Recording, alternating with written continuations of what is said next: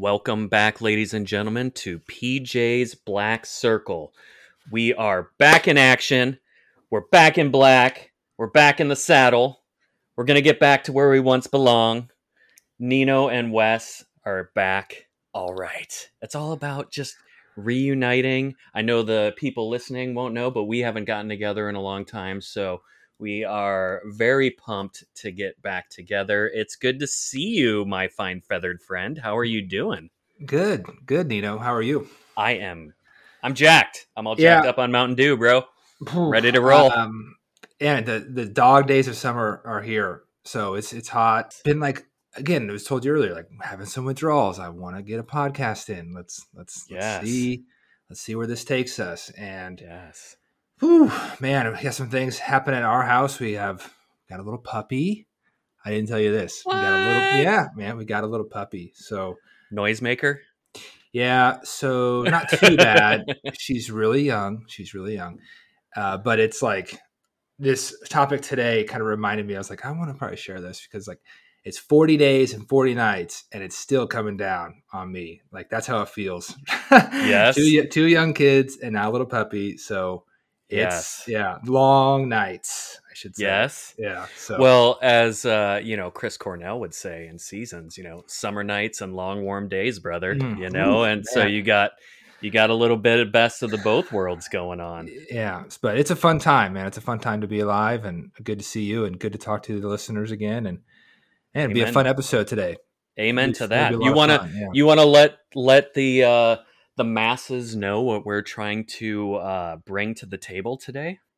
So yeah, we I won't, after our spotlight on Ed, I yes. downloaded The Water on the Road, and it's got a lot of the Into the Wild stuff in there. Isn't it thought, awesome, dude? It's so awesome. It's so awesome.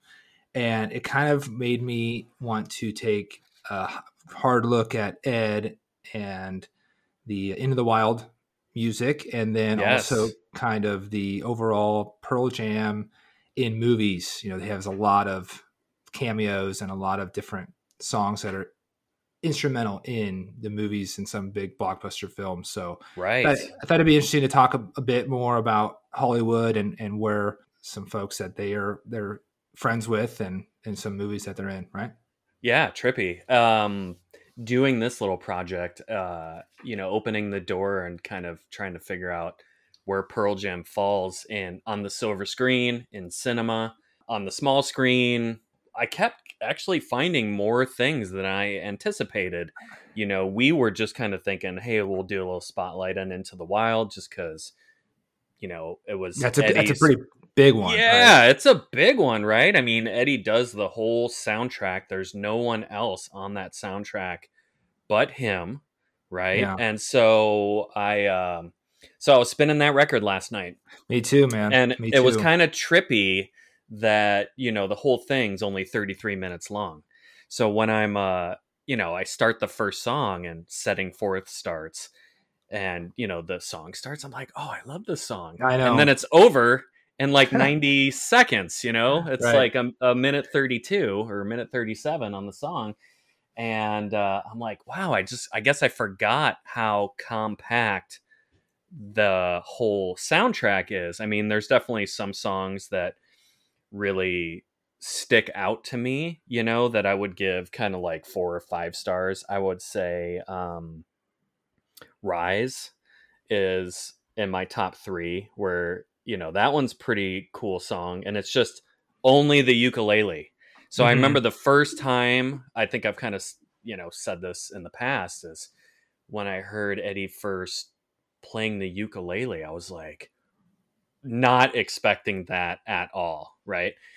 Song starts, I hear the Hawaiian uke, and I'm just like, is there anything else going to happen? Is there any drums? Is there any guitar? Is there a, at least a tambourine or a harmonica or whatever? And so I was very surprised at how adept he was to not only pick up and learn the uke. I'm sure he's in Hawaii at least two, three, four times a year hitting the waves.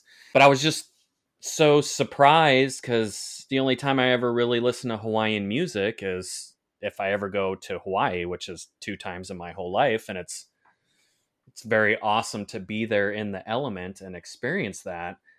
but I never would have anticipated that one of my favorite rock stars of all time is is playing the uke, right? And he does that right. in the song Guaranteed. You know, yes. that's the longest song, right?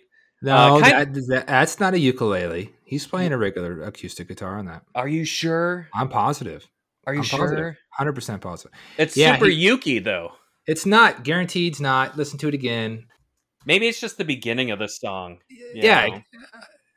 Setting Forth could even be just a ukulele, too. Yeah. But it sounds great. The whole album sounds fantastic. It all sounds very similar, but Guaranteed, I think, won some actual, won some awards for um, best song or on a, on a soundtrack. So it's a, it's a really killer song, man. It's, and it's weird, like with that huge pause break in the middle of the song, mm-hmm. like the track is listed at, you know, seven minutes. minutes. Yeah. Yeah. Some, you know, but you play the first, you know, three, four minutes and then the song kind of stops and you're like, okay, the song's over, but the record's still spinning. And then he kind of comes back into it at the end. Right. So that was kind of trippy. So do you think, do you think, and so Into the Wild came out in two thousand seven. Right. Do you think yeah. that was kind of a big, because you mentioned his ukulele, which I think that was what Soon Forget would have been kind of the first time you heard that on binaural. Yeah. I'm guessing, I'm guessing that's where your brain was at there. Yeah. Yeah. So you start to see more like the ukulele songs that he released, uh, that right. album. And you start to see some of the other, um, like this, the, set, the first encore that he comes out is typically it's just sometimes just Ed.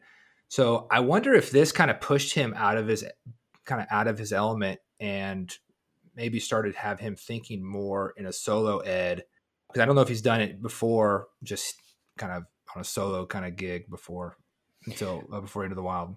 Right. And I do remember around that time, you know, I was pretty lucky to see two back to back solo Eddie Vedder shows at the Paramount, and they were one night after another. And I went into those shows thinking like, wow, what's this going to be? Are, you know, are the boys going to come out at the end? Is he going to bring mm-hmm. any special guests? Like what's going to happen? Right.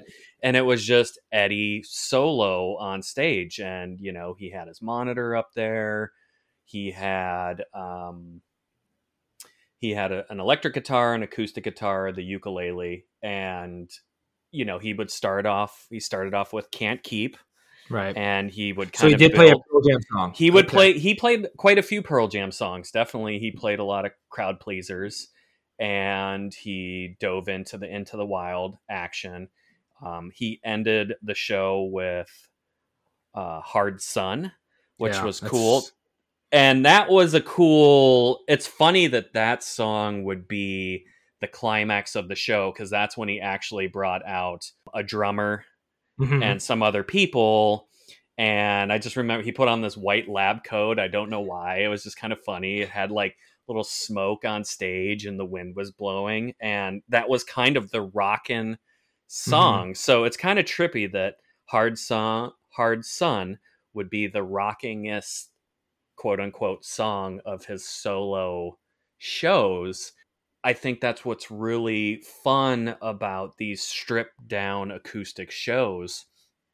Some, you know, you kind of go in with this preconceived notion of, I know what Pearl Jam sounds like. And Foo Fighters did this on a whole tour where they, they just did a whole acoustic show. And I was like, I don't know. I, you know, I should have went to that, because you would get a whole different aspect and a whole different feel. But me back in the day, I just wanted to headbang and like thrash my somewhat long hair around. I was like, I just want to just kick it. And when you um, go see a Foo Fighters show, you're really probably yeah. not looking for that, but I'm sure it was a pleasant surprise. I'm sure it was. And so that's what was cool with Ed. And that's what's cool about the film Into the Wild.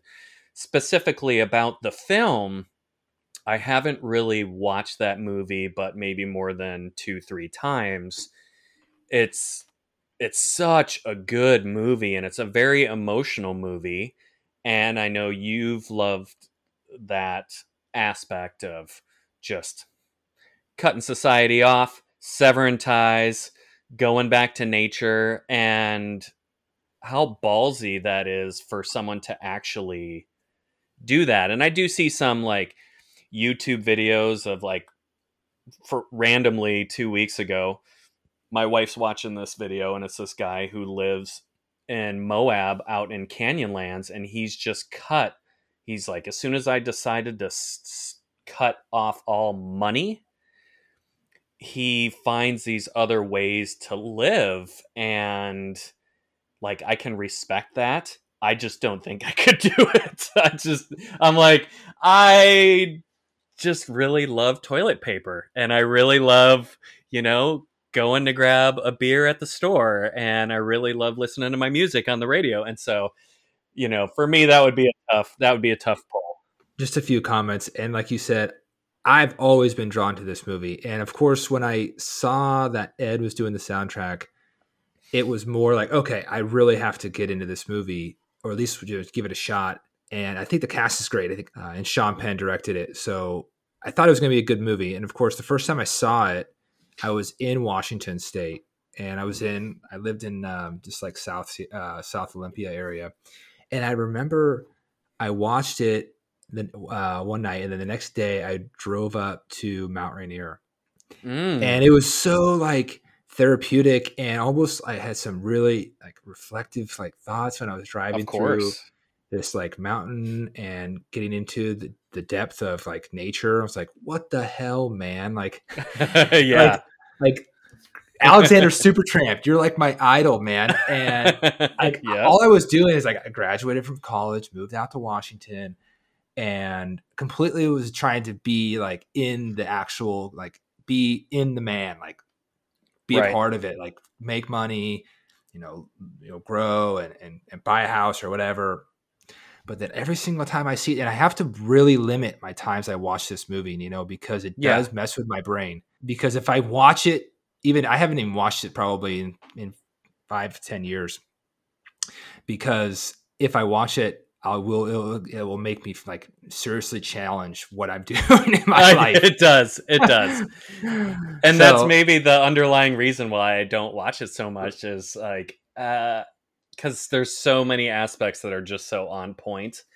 And you're like, do I, is this really the way to live, the way we're living right now? So it it's, and that's what's cool, I think, why Eddie is the perfect person for this, is because through a lot of his music, obviously yes. he deals with a lot of pain and anger and strife on one end, you know, and then he's got his happy side on the other. But you know, how many times have we commented before where there's lyrics that make us just like, yeah, man, look, wow, garden. Dude. Yeah. Garden. You even hit it. And I, I thought of this yeah. as soon as I was thinking about this episode. I was like, hell, Nino called it, man. It cannot understand what he said. Something about modern needs. Like he's, he was there in nineteen ninety-one, ninety-two. He's like, I'm already there. He could have been, right? Chris, he could have been Chris McCandless. Yeah. Yeah. Yeah, absolutely. And I thought, uh, I think his name is Emil Hirsch, the actor yeah, that played right. that. And he did a fantastic job. He just kind of came out of nowhere. And then, you know, the next year he did the movie Speed Racer, which was awesome. And he was a totally different guy. And then I'm like, oh, that's the Into the Wild guy. And mm-hmm. so anyway, I've, I've I've liked his acting. He does really good job with, um, you know, the performances he does. But having Sean Penn kind of direct, it's well known they're buds, right? Ed and Sean, you know, they're they're buddies. Dude, Eddie's and, Eddie is buddies with a ton of dudes in, in Hollywood. I think a everybody just them. wants to be buddies. I think with everybody him. wants to oh, this is what yeah. I wanted to say. I think as I was looking through some stuff, I was like, I think everybody just wants to be friends with Ed. Like that's what it is. Like Ed Norton or like Bradley Cooper, all these cats are like coming to Eddie just to yeah. be friends, I think. Yeah. yeah. Well, it's just, you know, you got a down to earth dude. Yeah. That's not pretentious or any of that and just wants to be himself, right? Which right. is cool. But I never really expected, you know, after watching uh, a lot of Sean Penn's earlier movies that he would really get into directing. Now, I, I really did like Sean Penn as an actor. You know, a lot of it with this whole, I think, kind of Eddie Sean thing started with the movie Dead Man Walking, which came out in ninety-five. That's another movie I can mm. only watch very sparingly because you know, Sean Penn plays this inmate who he's basically scheduled to have his life be terminated, and he's trying to go through his last vestiges of going through the court system to see if he can get out of being executed. This, when I was doing some research, I hadn't really gone back to this movie in a long time, and I certainly hadn't really gone back to the soundtrack, which is super strong. I mean, you got Bruce Springsteen on there, Eddie's on there. You've is got it, is that is Eddie ha- is that Dead Man that he did he make Dead Man for that one? No, Bruce did that first. Right? Is that a cover? Okay. So when Eddie did Dead Man a couple years ago, or whenever he was kind of doing that, you know, Bruce Springsteen did that song first back in the day. Got it. Now, what's interesting about the Dead Man Walking soundtrack is that that that soundtrack had gone under the radar for me for whatever reason for a super long time. They have, they do this really cool cover and remix of Long Road. So this movie and the soundtrack went under the radar for like super long time for me. And there's this really cool remix of the song Long Road, which makes sense that you would kind of have the title or the song Long Road yeah. in this movie Dead Man Walking, because he's walking the long road to the execution chamber, right? Now, I have no, I, I know less than nothing about music that comes out of Pakistan and India. Okay. Okay. okay. All right. And so. Not sure where you're going with this, but okay. So yeah.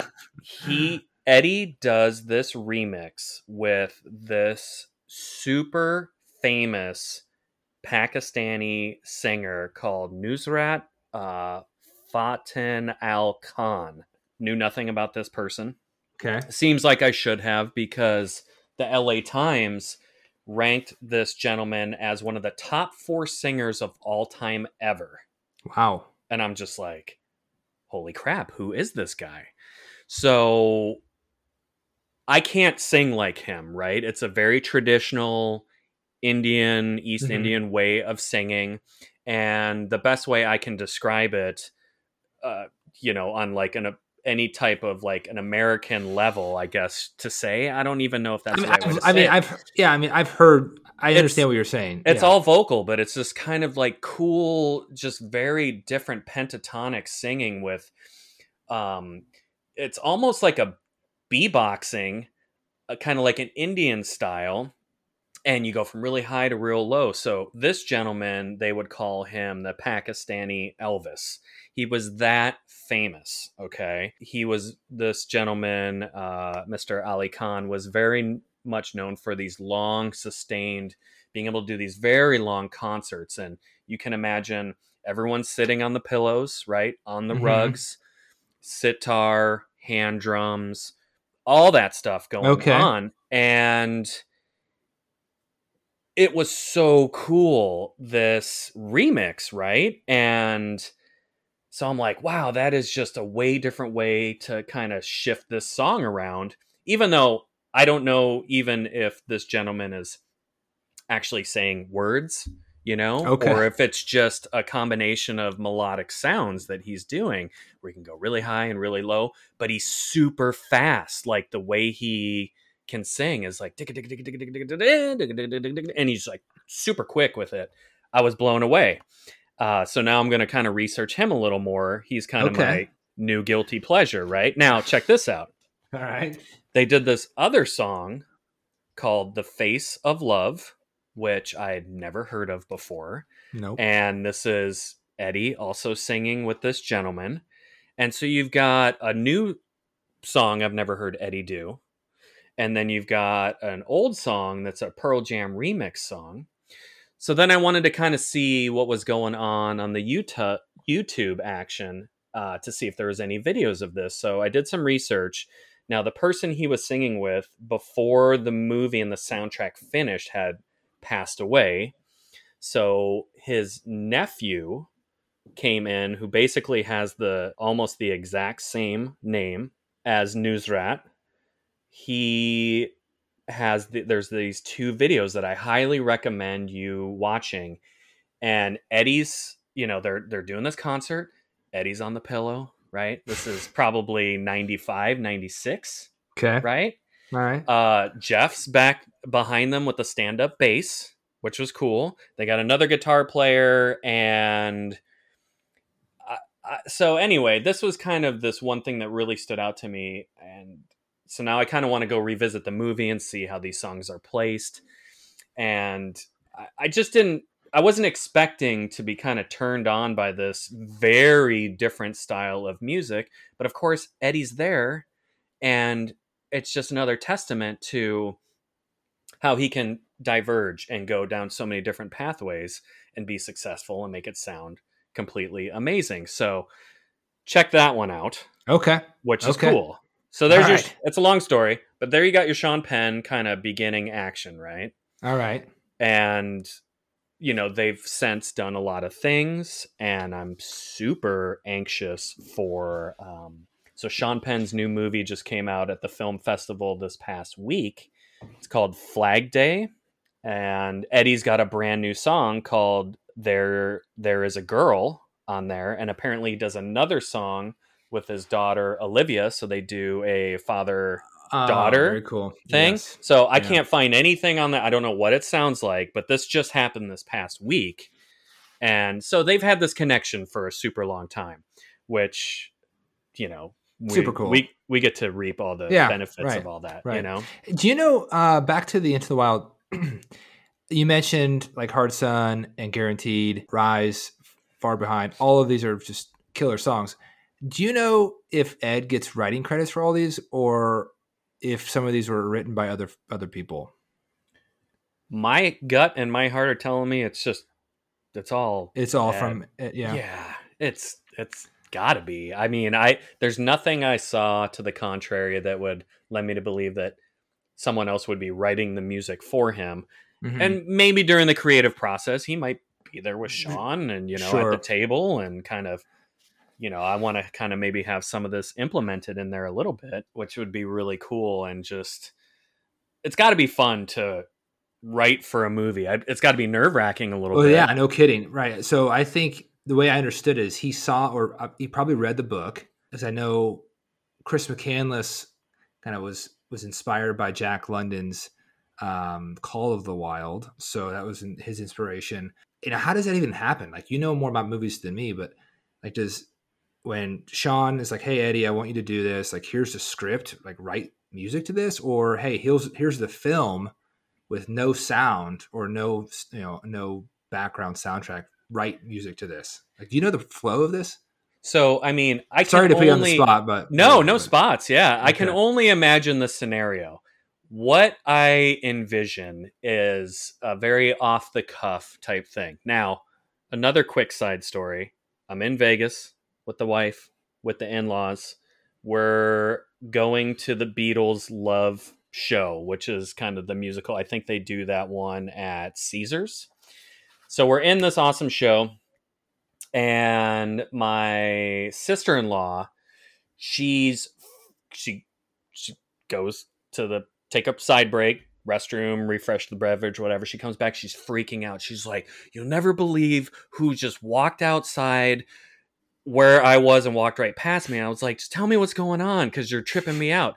And she's like, it was Eddie Vedder and Sean Penn just no. walked right by me. I was like, did you hug them? Did you grab them? Did you like kiss their feet? Like, what the hell, you know? And right. she's like, no, but, th-. and so I just left. I went to try and go find them out in the some, casino somewhere. Some remnants, some smell so, or something, right? Yeah. So here's the deal. Up. These guys go, you know, they're at the same Beatles Love show that I'm at. I don't see them. I go out, I'm looking for them, but that's kind of I, my feel of the background.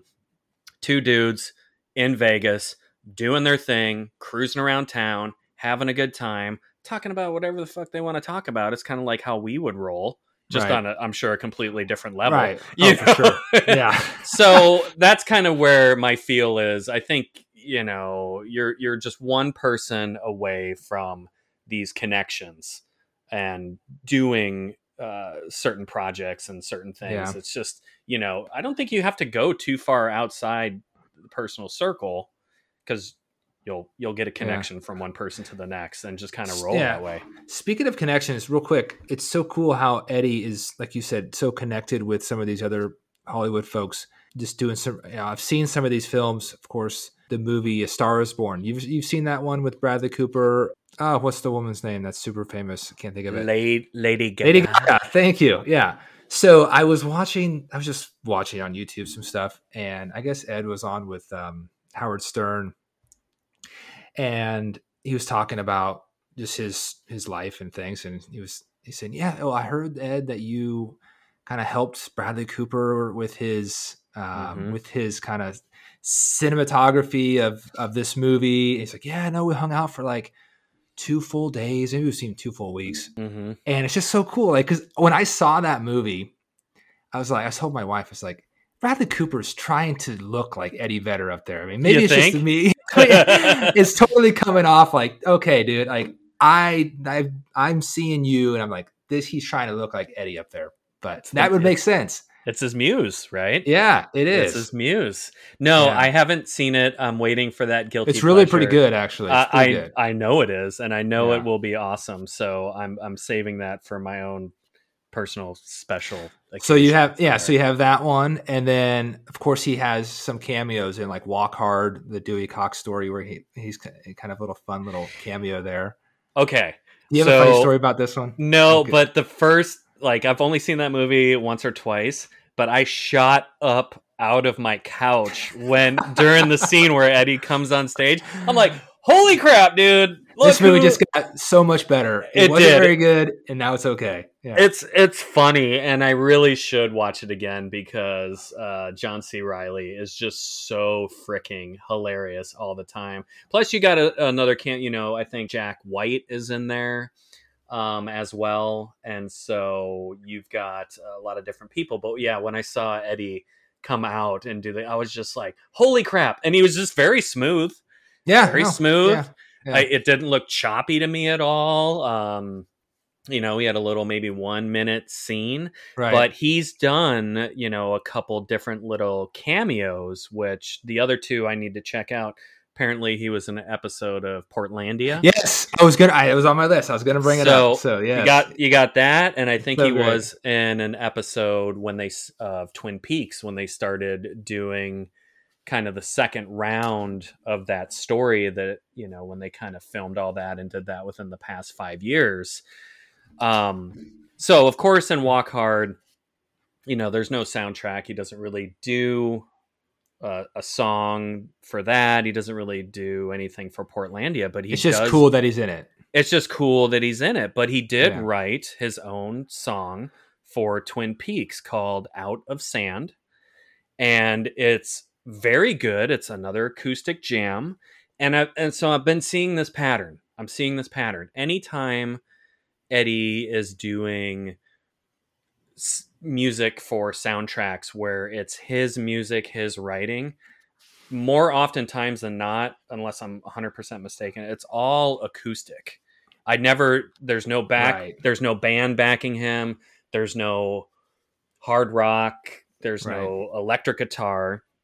And so that Out of Sand is a very good song. It's, uh, it, I could see how that would be in this kind of Twin Peaks kind of ethos of this storytelling. And so what what is kind of fun, and now what I'm wanting to do is that I'm starting to I, I want to start to go back and see where these directors are placing Pearl Jam, Eddie Vedder right. music in the movies, and how does it add to the story, um, how does it enhance the scene, things like that. And so y- you'll have a lot of songs that are Pearl Jam songs that are that have been placed in movies. Oh, for sure, you'll that catch will them, enhance, and you'll you'll catch them the in moment. Like, and you'll catch a lot of Pearl Jam songs. Uh, mainly, Yellow Ledbetter comes up quite a bit in like T V series, like Friends, or I think even Seinfeld. I think Yellow Ledbetter had a a quick uh, episode, but yeah, constantly you'll see him. You'll see you'll hear Pearl Jam songs in in different films. It's really cool, and different uh, yeah. T V shows. But yeah, back to really quick, back to the Portlandia thing. I thought it was oh, super yeah, funny. no. So get on it. Take your time. Just super funny because that episode, um, I do like Portlandia and I love the intro to Portlandia. So you have Carrie Brownstein, who is from Sleater Kinney, right? Okay. You do know that, right? I'm assuming I haven't that. I haven't seen uh, Portlandia. I just oh. know that you've got Fred Ar- Armish. Arm- Armistein, I think. Armistein, yeah. Who's totally funny. He's right? totally funny. Yeah. And it's kind of funny that I live in Seattle, but I've never seen the Portlandia show. I, I just need to so, get into it. So Carrie Brownstein is is like the counterpart to Fred. They're okay. And it's a super funny show. It's about eight seasons, but uh, this specific one I think was in season one or two. But funny story about Carrie, she was the bass guitarist for Sleater Kinney. Gotcha. Okay, and I never never knew who Sleater Kinney was. So growing up, what? hold on, no, growing up, funny funny story. I would always listen to some bootlegs, or they'd have the, um, and they'd say, "Well, thank you to Sleater Kinney for o- opening for us today," or this is maybe the, the Mansfield, Massachusetts show, two thousand three. Yep, yep. I was like, "Oh, you know what? A, you know what? A, who is Sleater Kinney?" And then, and then when I moved to Washington, I was cruising through like yeah. the Olympia area. I was like, "Holy shit! There's yeah. a."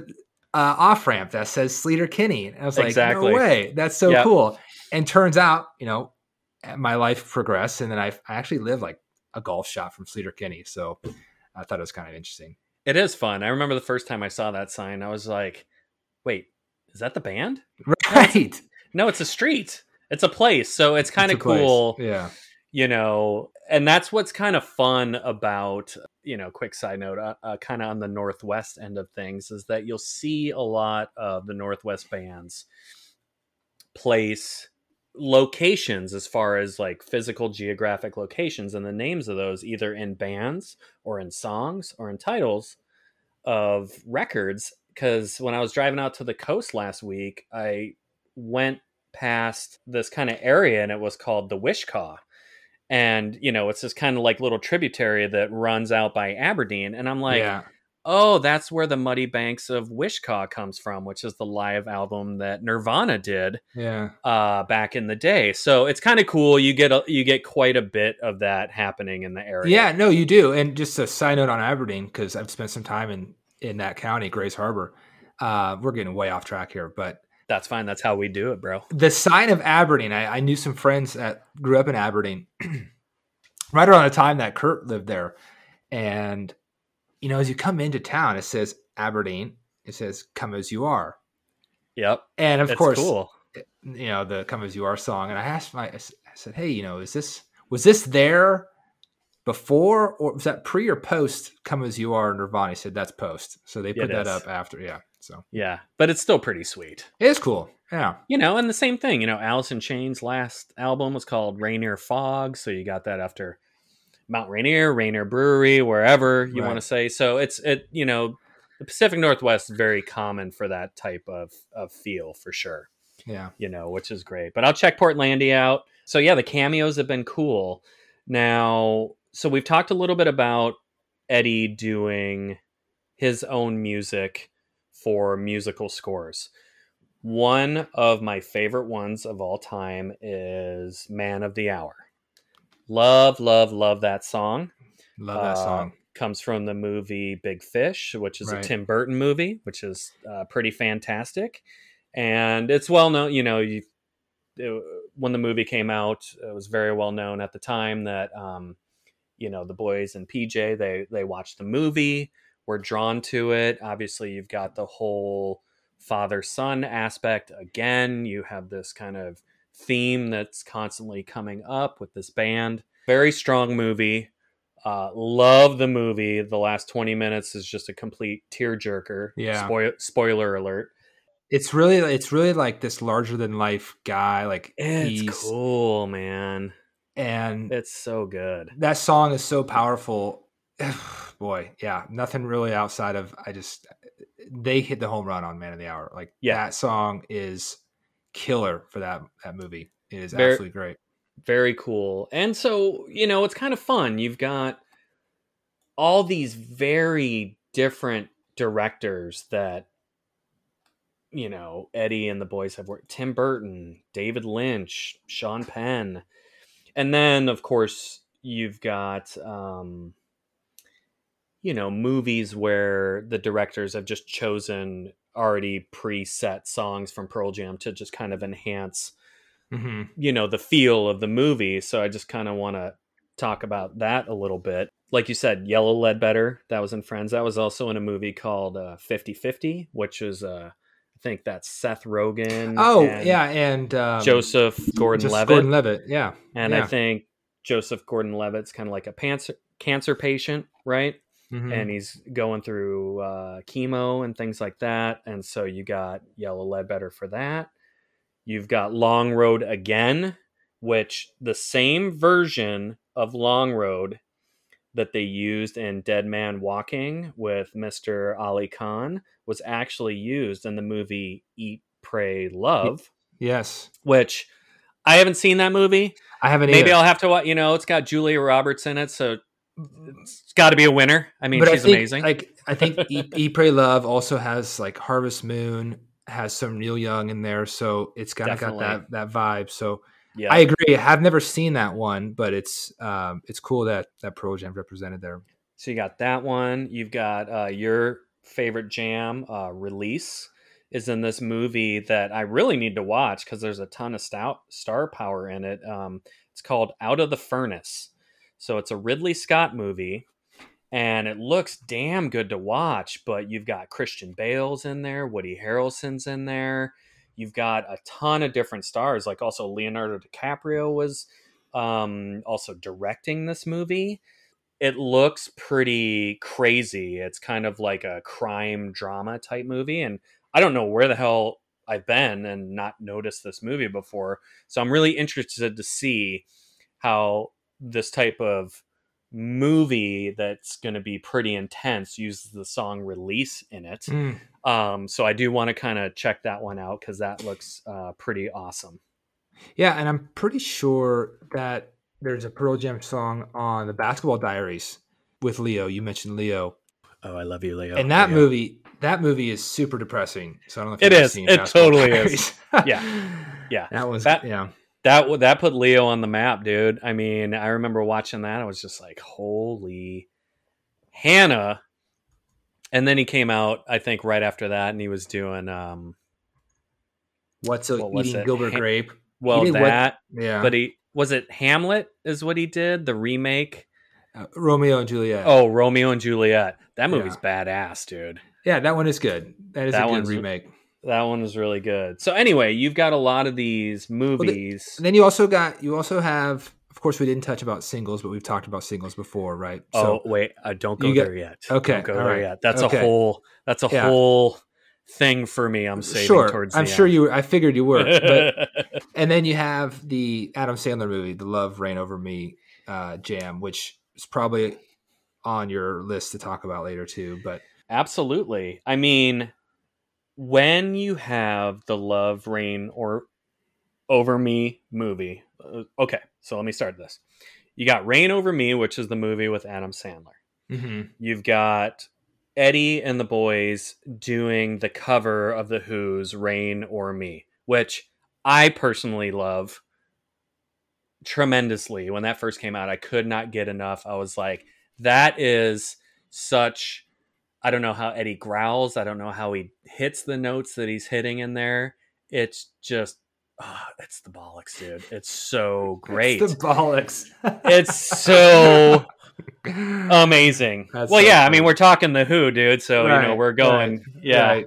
Okay. We're going for uh, Mother England, you know. And so there is this little uh, chunk of what Eddie's done doing covers for cinema. So you've got the Reign Over Me in the movie I Am Sam, which is uh-huh. another Sean Penn Sean movie. Penn, yeah, that was good. He, he does the Beatles cover, Hide Your Love Away, which he's done a oh. ton of times live. He's so yeah. great. So great at that one.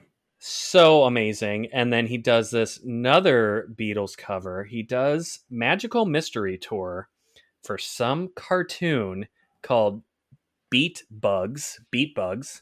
Okay. And I don't know what it is, but I'm like, it's a cartoon. And it's got Eddie doing the Magical Mystery Tour song. So not only do you have Pearl Jam music that has been chosen for cinema. You also have Eddie writing uh, unique scores for soundtracks, right? For directors that have wanted him to come in and add to it. Then you've got him doing covers for movies, mm-hmm. which is a whole nother, like, is there anything the dude can't do? Right. right. That's kind of where I'm going with this. Right? Okay. So then, as you said, comes back to the very beginning. You can't okay. get to the end. That's true. Yeah. Without doing it at the beginning. So Cameron Crowe. That's right. Couple Cameron Crowe things going on, right? You've got a little beginning of mm-hmm. Pearl Jam, and you've got a little end, and Cameron Crowe is in the middle. So Singles. Mm-hmm. Love it. Some people love it. Some people hate it. I love it, love it, love it. I love everything about it. I love the movie.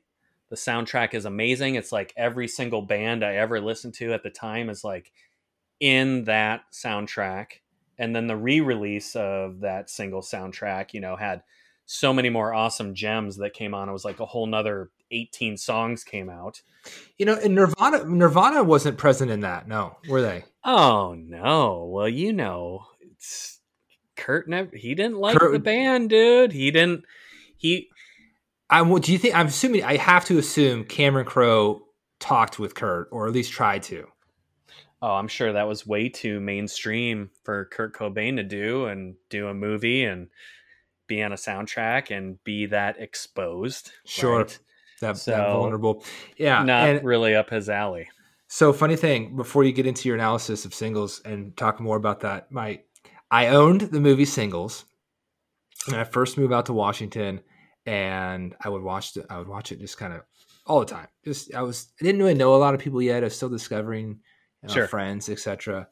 And then I met my wife at the time, or now my girlfriend then, my wife now, and we watched Singles on like one of our first few dates, and she's like, "Are you serious? I've never even heard of this." So yeah, my yeah. little little uh, dirty laundry. I nearly and I well, I bought then shortly after that. I it was Christmas time, so I bought her the greatest hits of Pearl Jam just to kind of say, okay, are you in or out? Like, this is a prerequisite in here. So you didn't really like Singles. That's strike one, but she made the cut. Oh, shit. Hopefully she doesn't listen to this one. But. You know she will be. You know it's all out of love, girl. It's yeah, all it out is. Of love. It it's is. love now. But, but I, it's so it was it's such a great movie because, like, me being not from Seattle and like kind of having this like undeniable like draw to the Northwest and Seattle, and like I've told you this in the very beginning of our, our podcast, like I would have done nothing more. I would have done anything to live in nineteen ninety in Seattle, Washington. Like that would have mm-hmm. been nothing better than that experience. Exactly what Cameron Crowe is talking about. And um, yeah. And then you have, so, but to have the cameo of, of a young Eddie and a young Stone and a young Jeff, they're just in the little coffee shop. Talking yeah. about Citizen Dick. Like, how cool is that, man? Yeah. And it's cool. So trippy because I think when they, I... Must have, they must have known these guys were pretty, like, these guys have it. Like, they wouldn't have put them in this movie if they were just a one hit kind of one, one flash out type band, personally. But. Well, the movie, you know, is, came out in ninety-two. And so this, when the movie came out, I didn't initially, you know, I never saw it at the theater, right? So I had heard Pearl Jam ten far before I ever saw the movie. Right? Mm-hmm. So when mm-hmm. I saw the movie, it was really kind of my first exposure to visually seeing what the people look like behind the music that I was loving so much. Because really at the time there was M T V, but there was really, there was no Pearl Jam videos until right. Jeremy came out. They didn't really do a lot of media. There was no YouTube. There was no internet. There was none of that shit, right? So it's mm-hmm. just like you you kind of maybe knew a little bit of what they look like from, you know, sure. the album cover. Yeah. But, you know, that was my first time actually seeing Eddie and seeing how he talks mm-hmm. and just some nuances of just kind of who these guys are. And I just remember that I'm like, wow, they're kind of crazy looking, dude. Especially like Jeff with his crazy hat and Stone and and uh, just they. It was kind of fun for me because it wasn't anything of what I expected. Sure. So then you've got, you know, when I first watched the movie, when Chris Cornell has that cool cameo and he comes out and it's uh, Matt Dillon. He, you know, installs the huge radio into Bridget Fonda's car and he blows the windows out and he blows the speakers. I had no clue who that was, all dressed in black with long black hair and the mustache, because I wasn't old enough to be in the scene and like actually go downtown and go to the off ramp and go to the clubs and like see Alice in Chains and see Soundgarden play. So yeah, if it was a little bit later, man, that would have been a sweet mm-hmm. time to just see the inception of all that happen.